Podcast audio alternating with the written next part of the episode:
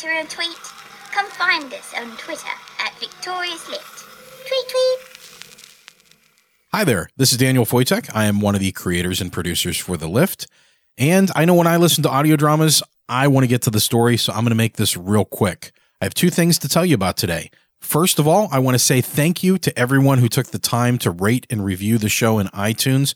That always means a lot to us. We had three ratings and reviews since the last show, and I really appreciate it. You will hear those at the end of the episode today. Also, I wanted to let you know that we created a way for you to become a part of what we make here. We created our Patreon page over at patreon dot com. You can find that easily by going over to victoriaslift.com forward slash support. We wanted to try to find a way to offset some of our hard costs for making the show for you. And we'd also like to do some things like upgrade a little bit of equipment. And we're working on putting together an awesome anthology of all the stories from this season in written form, along with two bonus stories never heard before. So in order to make that happen, we need to spend a little bit of money, and we're hoping that you'll want to be a part of it. You'll get credit for it and be mentioned on the show and in the show notes on the website. There's some other great rewards there. Go ahead over to victoriaslift.com forward slash support to check it out.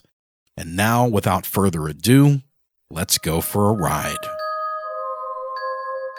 Hello, this is Austin Muratori, and I'm the writer for today's episode of The Lift. Today's the day. If you enjoyed the story, you can find more of my work at w w w dot austin muratori dot wordpress dot com. You can also follow me on Facebook and Twitter at Austin Muratori. Find more episodes of The Lift at victoriaslift dot com. Thanks for listening. Steam fills the tiny bathroom, smothering the yellow tile walls. It makes its way up to the cracked mirror and consumes it. Loud humming emerges as Don pulls back the dingy shower curtain and steps out. His joyful melody contrasts the long, jagged scar that fades across his chest. A silhouette wipes the fog from the grungy mirror, revealing the handsome reflection of a thirty-year-old man, one who has seen many hard times. Don smiles as he stares into his own eyes. "Today is the day," he says to himself. His smile fades into a frown as he lets out a sarcastic laugh. He pulls away from the sink and makes his way down the barren hall toward his bedroom. Don opens his small closet. A dozen expensive silk suits in various colors line the rack. He reaches for the dark blue one and throws it on the bed. In routine fashion, he methodically gets dressed. First, the boxers, then the matching blue pants, followed by the crisp white button-up shirt. He throws on the sleek jacket, and the transition is almost complete. The final set piece, a red clip-on tie, rests on the nightstand beside his bed. It sits in front of a picture of Dawn, holding a little blonde girl, both sporting big smiles, caught in a moment of pure bliss, forever immortalized in a dark rosewood frame, and more importantly, in his memory. A tear streams down his face as he glances at the photo.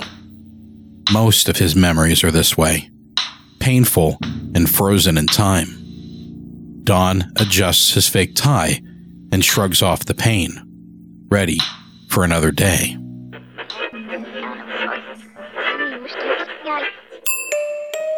Do you hear me?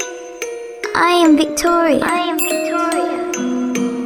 Once upon a time, there was a place that became lost. Became lost. lost. It is a place where story and substance combine, where the reality of story shapes thoughts, where fantasy becomes tangible. This is that place. Those who find themselves here are here to make a choice. The choices you made in the past don't matter, but the choice you make now is the one that will set your fate.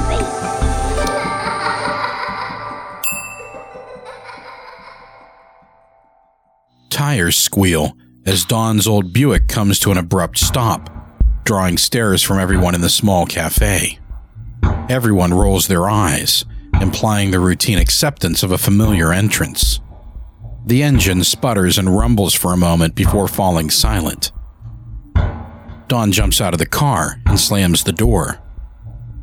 He is in full cool mode, completely aware he has made his presence known.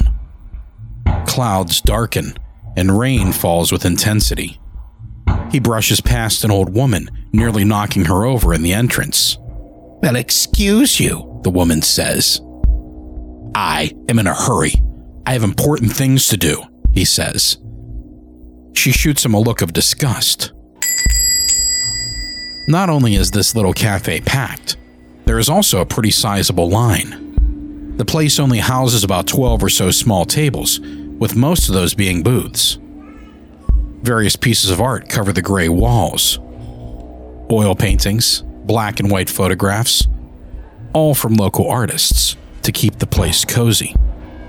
Decorative menus fill most of the counter space. There is a large blackboard on the wall behind the counter listing the specials of the day in blue and red chalk. Don brushes past the people in line, cutting them. A short, bald man speaks up. "Hey, man, you can't just cut." Don turns to the man and puffs his chest out. "I can do whatever I want." "What gives you the right?" the man says. This catches Don off guard. He thinks for a moment, reaching for a response.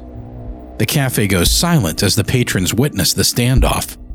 Finally, he blurts out a lie. "Because I'm a detective. I am in a hurry. I have a huge case today, and I'm already behind." "Well, by all means, go ahead," the man snaps. "Seeing as how detectives are now gods, I guess the lives of us little people don't mean anything." The crowd gasps. Before Don can answer, the man storms out of the cafe into the rain. The door slams behind him as the bell echoes off the walls, slicing through the silence. "Wow," says a woman in the line as she walks out the door as well. Don turns to the counter, where the barista stands dumbfounded. Uh, "What can I get you today?" says the barista. "Just a black coffee will be fine." "Really? All that for a plain black coffee?" Don looks at the man's name tag. The vein in his neck bulges as he speaks. "Listen here, Sean. I don't see how any of this is your business. So why don't you just shut your damn mouth and do your job? Got it?" Sean pulls away. His body trembles. Impatience is one of Don's greatest vices, a trait that explodes at the most inopportune times. He looks around the room and sees a few people snickering. For a brief moment, his cheeks glow red. Sean fidgets with the coffee pot, spilling a few scalding drops on his hand. "Shit," he says as he sets the cup down on the counter and rings Don up. "Hey, watch your mouth, man," Don fires back with a smirk on his face. Three dollars, please," Sean says quietly. "These prices are ridiculous," Don mutters as he hands Sean the money. Sean walks to the back and proceeds to clean. Don grabs his coffee, a huge smile plastered across his face. He looks at the tip jar for a second, then shrugs and leaves. As he goes through the door, he throws Sean a wink. The rain comes down faster now, as the wind whips it side to side like a broken sprinkler head. Don stands with an umbrella above his head, pumping gas into his crappy clunker. The gas pumps are all busy with long lines at each of them. A silver minivan waits behind him. He glances at his phone. Missed a call from Sarah. He puts the phone back into his pocket as his eyes swell with tears. He blinks rapidly to hold the emotion back. A horn sounds from another car that just arrived. "Chill out. I'm a surgeon at the hospital. My beeper just went off," Don shouts. The man in the car flips him off and speeds away. Don returns the bird. A trail of gas leaks out as Don swings the nozzle around to put it back in the old pump. He pays no attention as he slides into his car. lightning flashes across the sky, followed by the crashing of thunder. The storm is here.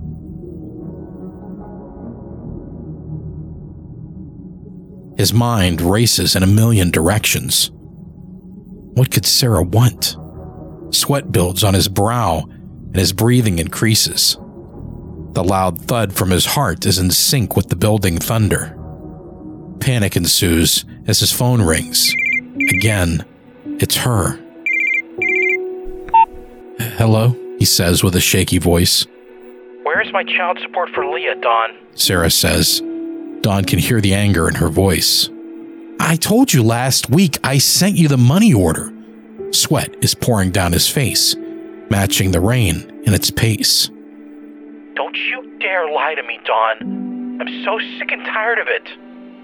Her words trail off into a cry. Sniffles break the silence as Dawn reaches for a response. "I don't know what happened. Did you check the post office?" Sarah composes herself the best she can. "Cut the bullshit. I know you didn't send it. How can you sit there and continue to lie to me? To your own daughter?" Dawn pauses. The realization he has been caught sets in. "I know. I'm working on it." He hangs his head and wipes the sweat off his face. "It's not even about the money, Dawn. All I want is you to see your daughter regularly," she says. A beep interrupts them. He takes the phone away from his ear and looks at the screen. Incoming call from unknown. His face contorts with confusion. He puts the phone back to his ear. "Hold on a second. My boss is calling me." Before she can even say a word, he clicks over to the other line. "Hello? Mister Fox, is that you?" he says. Static fills the line, causing Dawn to hold the phone away from his head. "Hello?" Still nothing. The line goes dead. He pauses for a moment and then ends the call. Just as he is about to call Sarah back, his text alert sounds. Simultaneously, the radio goes berserk, as if someone is controlling it via remote control. He glances down. As with the earlier incoming call, the text is from an unknown party and gives a local address, advising him to meet a potential client on the eighth floor. "This could be my big break," he thinks. "I knew today would be my day," he shouts as he pounds on the steering wheel, like a caveman pounding his chest. Dawn turns to the rearview mirror and adjusts his hair, combing it back while taking a much-needed deep breath. An opportunity awaits. The engine roars to life on the first try, but sputtering a bit.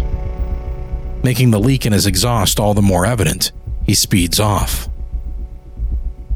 Towering above all the other buildings on the street stands a stone and brick structure. It sits at the end of a road, in the middle of a large parking lot, overgrown with grass and trees pushing through the concrete. It looks out of place.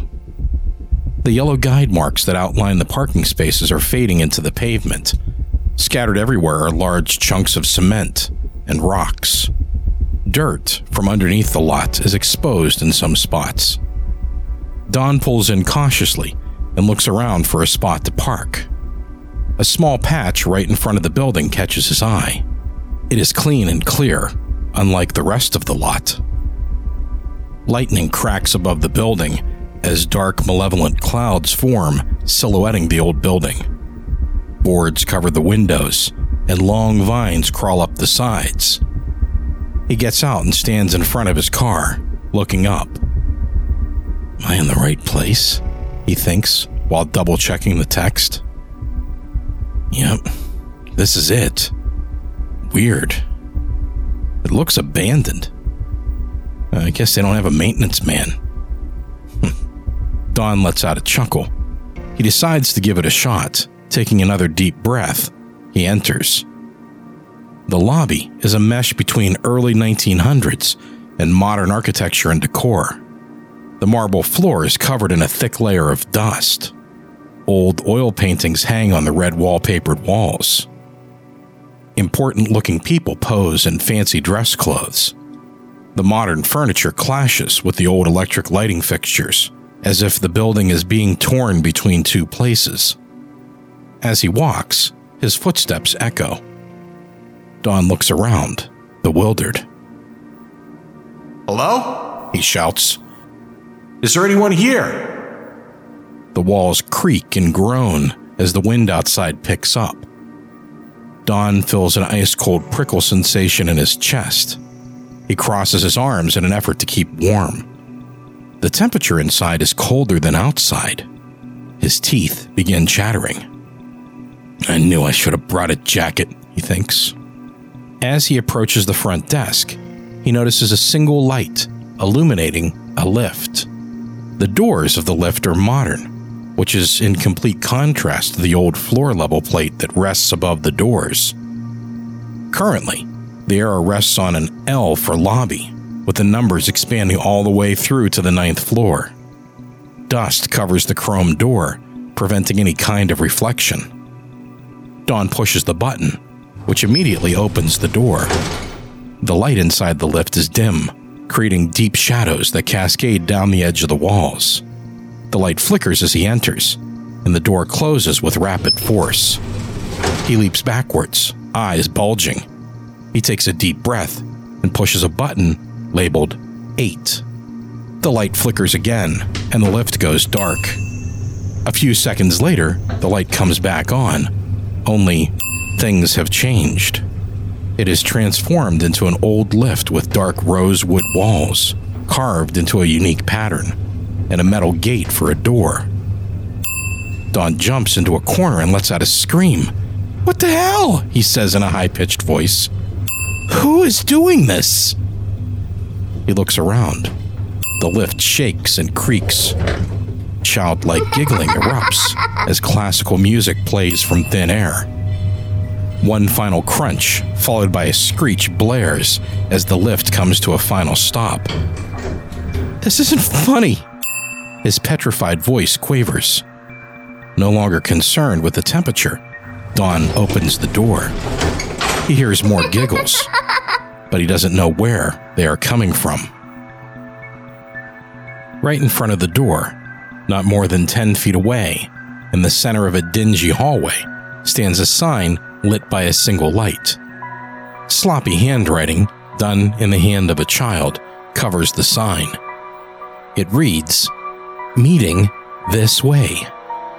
Below the words is a large squiggly arrow that points toward a skinny hallway drenched in shadows, only partially lit with a grungy green light. Weird blue flowered wallpaper lines the walls, the pattern dancing as the light flickers. Swallowing his fear, he follows the sign. Sweat streams down his face again, and his breathing increases. The pounding of his heartbeat rings in his ears, rhythmically countering his steps. As he draws closer to the room, he begins to hear soft whispers, calling him all kinds of names, though he can't quite make out what they are saying. He sees another sign with an arrow that reads, "Meeting." The whispers continue and grow louder. They are slowly becoming more intelligible, to the point where he can make out some of the phrases.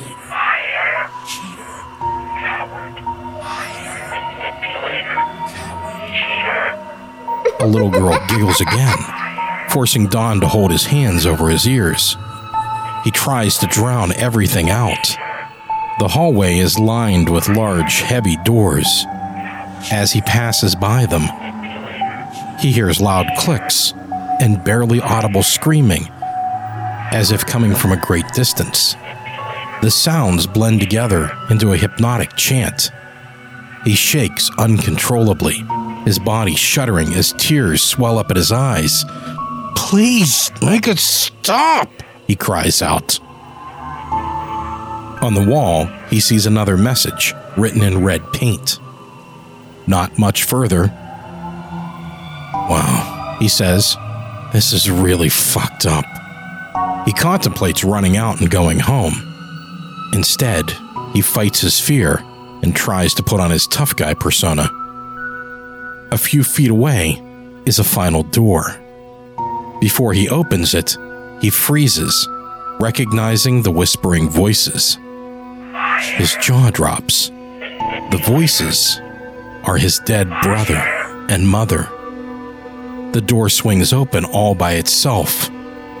He leaps back and bumps into the opposing wall. The tough guy facade crumbles, and he stands there, shivering. Just as he is about to run, he hears a little girl's voice. Don't be scared. I'm only a little girl. I don't bite, she says with a giggle. Don stops in his tracks as he quickly regains his composure.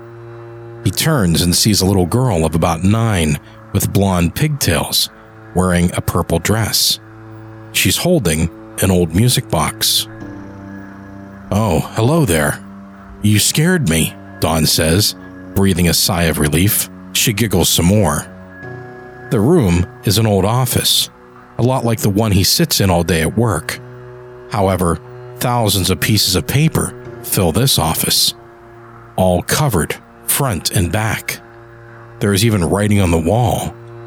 The lines are so small, he can't make out what they say. He steps into the room and says, "Where are your parents? I believe I'm supposed to meet your dad." She giggles. No, silly. You're here to meet me. I'm Victoria. What? You're joking, right? Why is a little girl like you hanging out in a creepy old building all by herself? Victoria smiles and says with excitement, I'm surprised you made it here, Donnie. Don blinks rapidly in confusion. How do you know my name? I know a lot of things, Donnie, and I'm shocked at how brave you are. I'm not scared of anything or anyone, he says. That's not true, Donnie. You aren't really the person you think you are. His face turns beet red. You don't know a thing about me, little girl. Victoria lets out a giggle. Don't I? Your past has been difficult, but you have chosen this path, putting on masks and constantly pretending to be someone you're not. He lowers his head and looks at the ground. You also lie, in an attempt to make yourself look better. Don lifts his head for a moment and reluctantly replies, No, I don't. Defeated, he hangs his head again. It's not nice to lie, especially to little girls. Everyone lies. Victoria speaks up. I don't. She looks at the music box and says, Your daughter Leah needs her daddy. Why do you lie to her? Thoughts of his daughter flood Don's head. Visions of her running around the yard with her puppy. Tears run down his face as he raises his head and looks Victoria in the eyes. Because it would hurt her more to know the truth about me. That's the thing about the past. We can't go back and change it. We can only change the future. The truth outshines the hurt in the long run. Don wipes his face and looks around the room. What's with all the papers? Victoria looks around. These are all the lies you ever told. Really? He says, astounded at how this is even possible. Yes. Even the ones you tell yourself every day. Don looks down at the floor. I'm really sorry to have to do this to you, Donnie. I wish it could be different, she says. What do you mean? Victoria opens her music box. The bright green glow splashes in Don's eyes. As he looks closer, the light shows him visions of himself in a hospital bed, screaming in pain, then taking his last breath with no one around. Don is crying as hard as he can. It escalates further with the final vision. This image shows his daughter. Leah screams and cries. Daddy, where are you? I need you. I'm scared. Victoria interrupts the horror. It's time to decide. I really hope you make the right choice. Decide what? What am I supposed to do? he pleads. I can't tell you that. Panic sets in as Don struggles with his life-altering confusion. A few moments pass, and he gets the sense that Victoria is growing impatient. Well, it's time to go. Wait. Victoria, please, don't do this. He falls to his knees and shouts, I'm a liar. I pretend that I'm important, and I treat other people like pure garbage just to feel better. The truth is, I love my daughter more than life itself. Dawn looks up and sees Victoria standing there, pointing toward the lift. He slowly rises to his feet and starts walking toward it. As he walks past her, he feels peace settle into his soul. He enters the lift and turns to face Victoria. She stands in front of the lift and waves at him, and then she says, Bye-bye, Donnie. The door shuts, making a clanking noise. As the lift shakes and descends, Don closes his eyes in relief.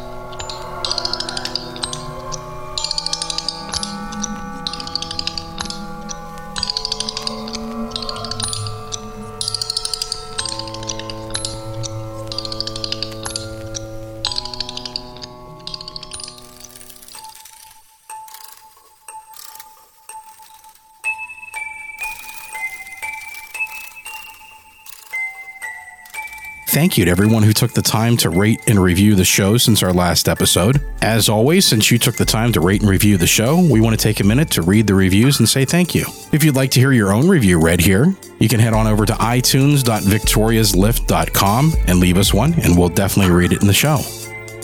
We'll start out today with Midwest R J.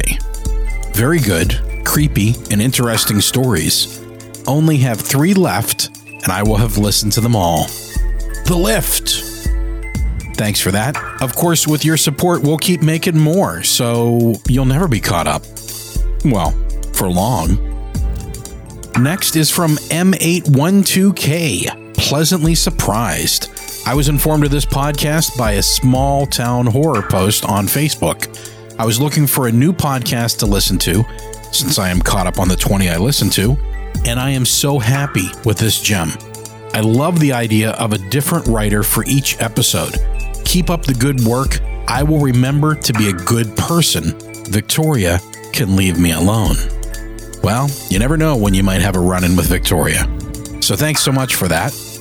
Last, by Ice one three one six six, The Lift is victorious. I see what you did there. I see it. I see what you did. I am a podcast fanatic, and I listen to thirteen regularly. This is by far my favorite. I anxiously await each new episode. It's like the amazing radio shows of old that totally engage the audience with wonderful narrators, hypnotizing music and sound, and imagination-stimulating stories. I'm so happy to have found The Lift. Don't let it go without coming aboard. Go get 'em, Victoria. Thank you so much for that. Also, we made two different podcast lists on Imgur. I don't know if I'm saying that right. I M G U R. You can find links to all this stuff over at victorious lift dot com forward slash reviews. Please, again, we are looking for you to come aboard The Lift and give us a hand with making these stories great. You can do that at victorious lift dot com forward slash support. Click on the Patreon link. That'll take you right over to our Patreon page for Night Story Studios. As always, we appreciate you taking the time out of your day to listen to and enjoy The Lift. We love making it for you. There are only three episodes of The Lift left this season, and then we are going to be taking our summer break. We are going to actually take an extra week between this episode and the next one. So instead of two weeks, there will be three weeks But once we get to July fifteenth, you will have a Lift episode three weeks in a row until the season finale, which is July twenty-ninth. Today's episode featured a story by Austin Muratori. Today is the day. If you'd like more information on Austin and his work, please visit him online at austin muratori dot wordpress dot com and follow him on Twitter at Austin Muratori. Artwork for today's show was created by Stephen Matiko. If you'd like more information on Steve and his work, please visit him over at wide eyed otter dot com and follow him on Twitter at S underscore Matiko. This episode was scored by Nico Vitesi of We Talk of Dreams. Today's narrator was Daniel Foytek. That's me.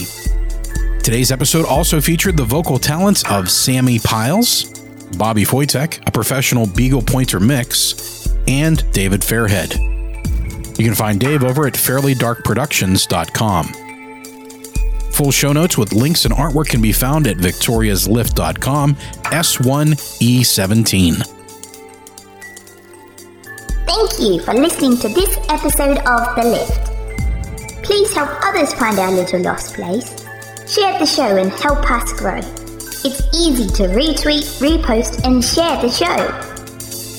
The best support you can give us is to rate us in iTunes.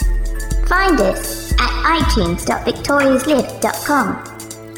Don't miss the next episode. Subscribe to the show in iTunes, Stitcher, Google Play, or TuneIn Radio. You can also listen at victorious lift dot com or at Society thirteen. Follow the show on Twitter at VictoriousLift. And find us on Facebook at facebook.com forward slash victoriouslift. The Lift opening theme music was composed and recorded by Kimberly Henninger and Sean Park of Cathedral Sounds. The Lift closing theme music was composed and recorded by Nico Vitesi of We Talk of Dreams. For more information on any incidental music in this episode, please check the show notes at victorious lift dot com for titles and credits. The voice of Victoria Bigglesworth Hayes was performed by Amber Collins. Creator and producer Daniel Foytek. Executive producer and co-creator Cynthia Lawman. Music director Nico Vitesi. Art director Stephen Matiko. All characters and works read in this audio recording and associated music and artwork are copyright of S T R Y Radio and may not be used in any form without permission. The Lift is an S T R Y Radio and Night Story Studios production.